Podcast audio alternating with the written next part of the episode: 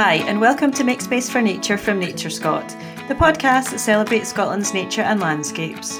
I'm Kirsten Guthrie, and in each episode, we'll help you connect with and take care of our amazing natural world. In this episode, Tim Hancox and I chat to digital creator Chris Lawlor, who specialises in creating content about Scotland's outdoors, encouraging more people to head outside.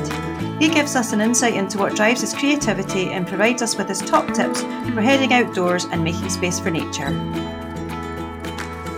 So, hi, Chris, welcome to the Make Space for Nature podcast. We've been working with you on content for our campaign to encourage more people to get outside and take care of, of wildlife. Can you tell us how you got into creating content about enjoying the outdoors, please? First of all, thanks for having me on the podcast. Yeah, so I started recording hill walking content back in 2022, initially on TikTok, and that evolved over time. Initially, it was just little clips of me on the hills and at the top of the hill, but eventually I went into doing voiceovers and researched on what people wanted to see and also the algorithm on TikTok and it's all about keeping people engaged and watching the video all the way through. So kind of changing the video to work around that. And then I later started posting to Instagram and and from there Instagram actually grew faster reaching almost 200,000 followers there and 100,000 on TikTok. Um, but I've always enjoyed the outdoors and the benefits from it. Um, and being able to share that with other people is great. Yeah, definitely. And you know, we've we've obviously worked with you on um, Instagram and TikTok, and we've you know you've got such a great following there, as you say on Instagram in particular. So, how do you come up with your ideas and you know the kind of creative ideas that that you have and the places that you want you know you really enjoy going to? It's actually a question I get asked quite a lot, and over the years I've done a lot of googling and researching online. I do find that when you Google something like the best walks to do in Scotland, all the articles are very similar, like the kind of top 30 places to go and the blog posts and things like that. So as I went on, I started to run out of places to go just by that method. Um, but I asked my followers when I gained quite a few, you know, is there anywhere you think I should go? And I did get a lot of responses on suggestions, and especially from people who live in areas and they're locals there and they know the spots to visit. So I'm able to actually crowdsource uh, my research there, and it saves me a lot of time and it, it makes me find places that a lot of people don't know exist. Um, so that's kind of how I go about it. These days, I've actually got, I've inputted all these locations in, into a map um, that I use, and there's about 300 locations there currently that I've not visited. Um, so every weekend, I'll, I'll look at the map and I'll say, right, okay, so this one's an hour away, so it's not too far, and I can see what else is around that area and maybe tackle a couple in the one day. Um, so that's kind of efficient for me um, to try and cover as much ground as I can without having to travel back um, another weekend. So that's how I, I go about it. That's a great idea of getting feedback from your followers. I, I certainly do that, you know, locally as well. I think it's important to to say that a lot of the walks and a lot of places you can go are literally on your doorstep, and it's perhaps places you don't you don't actually know about. Um, even within like Facebook groups and these kind of things, you can ask these questions on where to go. So I think that's a, a really important thing to do. Yeah, it sounds like that's you've you've got your work cut out for you there with more than 300 places still to go. That's that's brilliant. Um, you you mentioned your your your following there, and it's it seems to be a very positive and engaging following you mostly have, which is really nice, especially with the the way social media can be. Um, do you ever receive any negative comments or feedback, and, and how do you deal with it if, if you ever do? So, yeah, there is some negative comments that will crop up. Um, it, it kind of comes with the having a social media account when you grow it to that level. Initially, it used to actually really affect me. Like if I get one negative comment, it could ruin my day.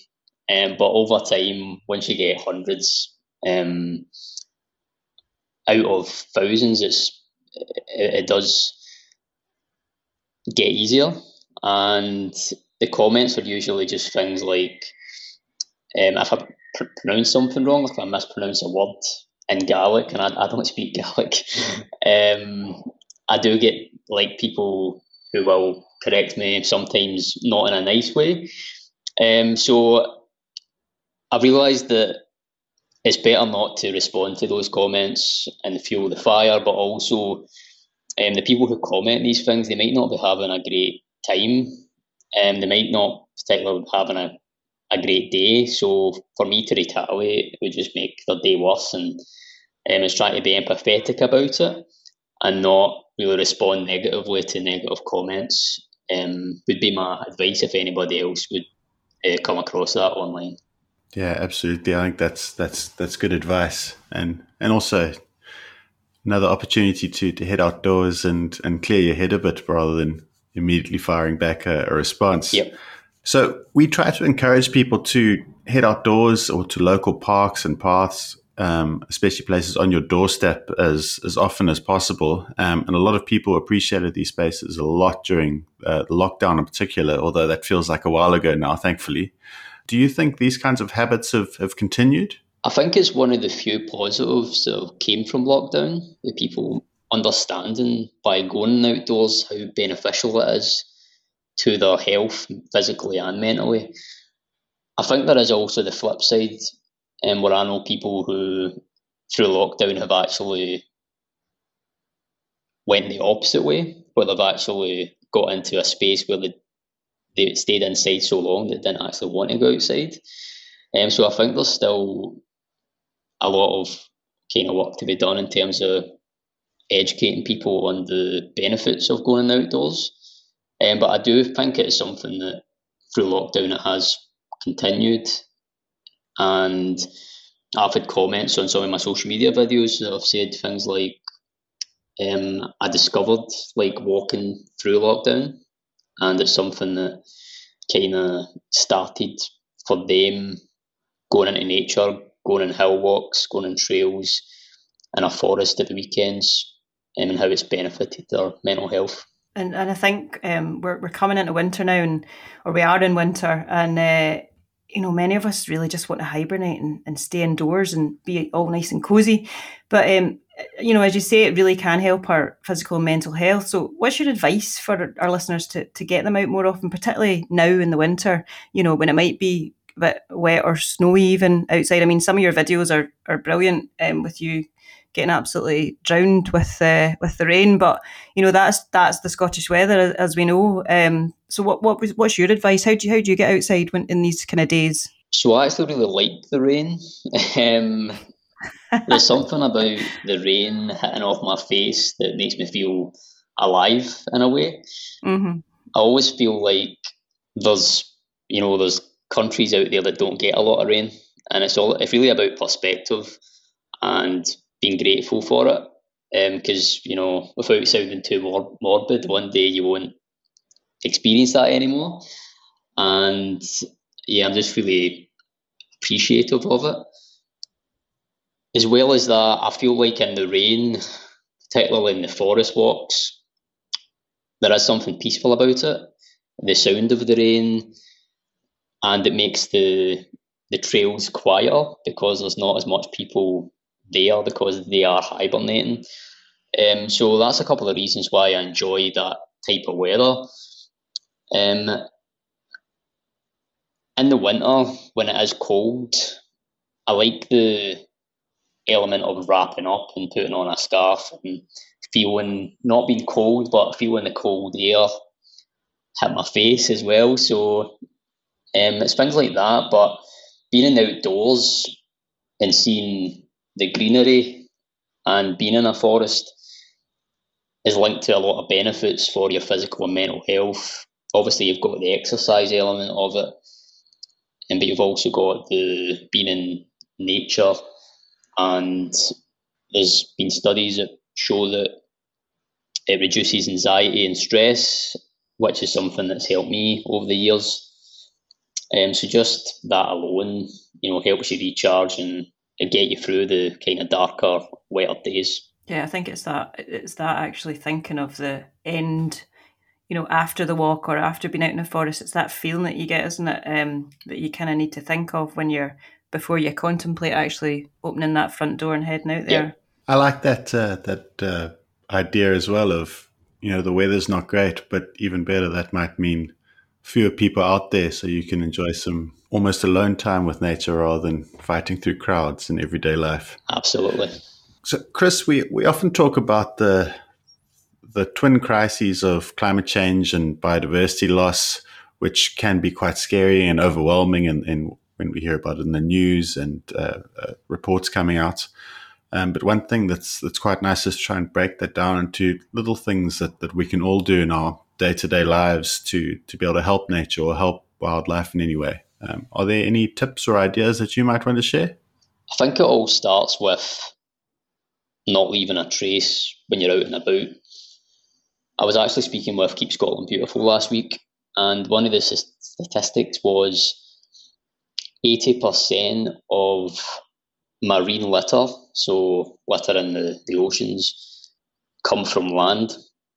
So, although we're thinking about we don't want to leave litter on the ground because it will affect the wildlife around it, it's actually, it can end up in a stream, it can end up in a river, and actually affect wildlife in uh, the oceans. So, um, I think it's just thinking about the effects that that can cause and being mindful of, mindful of it. And that is the I feel like the most important part that we can do is just not leave a trace.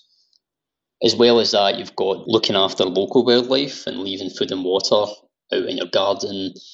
As in the winter months, it can be more difficult for wildlife to get food, um, especially if there's snow on the ground and things like that. So, um, yeah, just being mindful of the wildlife around you. Yeah, that's so true. And even people out on, on walks, they can easily pick up bits of litter and just pop them in the bin. That certainly certainly helps, and you know it goes along with what you're saying about leaving no trace, whether it's your own trace or somebody else's trace. It was, it's just a case of picking uh, litter up. I certainly do it on the school run. If I see anything, I just pop it in the bin. Um, but you know, you know, we all many of us do head outdoors and, and one of the things a lot of people like to do when they're out on a walk or or just a, a kind of a, a, meander i suppose is taking videos or photos of what we see. It's it's you know such a great way to appreciate what's out there. So what are your top tips for for taking videos outdoors particularly on phones rather than using any you know kind of fancy cameras as such? These days phones are very capable of taking videos and photos with the camera I actually use a lot of the content from my phone for social media, and it's all about keeping it steady when you're videoing it or taking a photo, um, not moving too fast.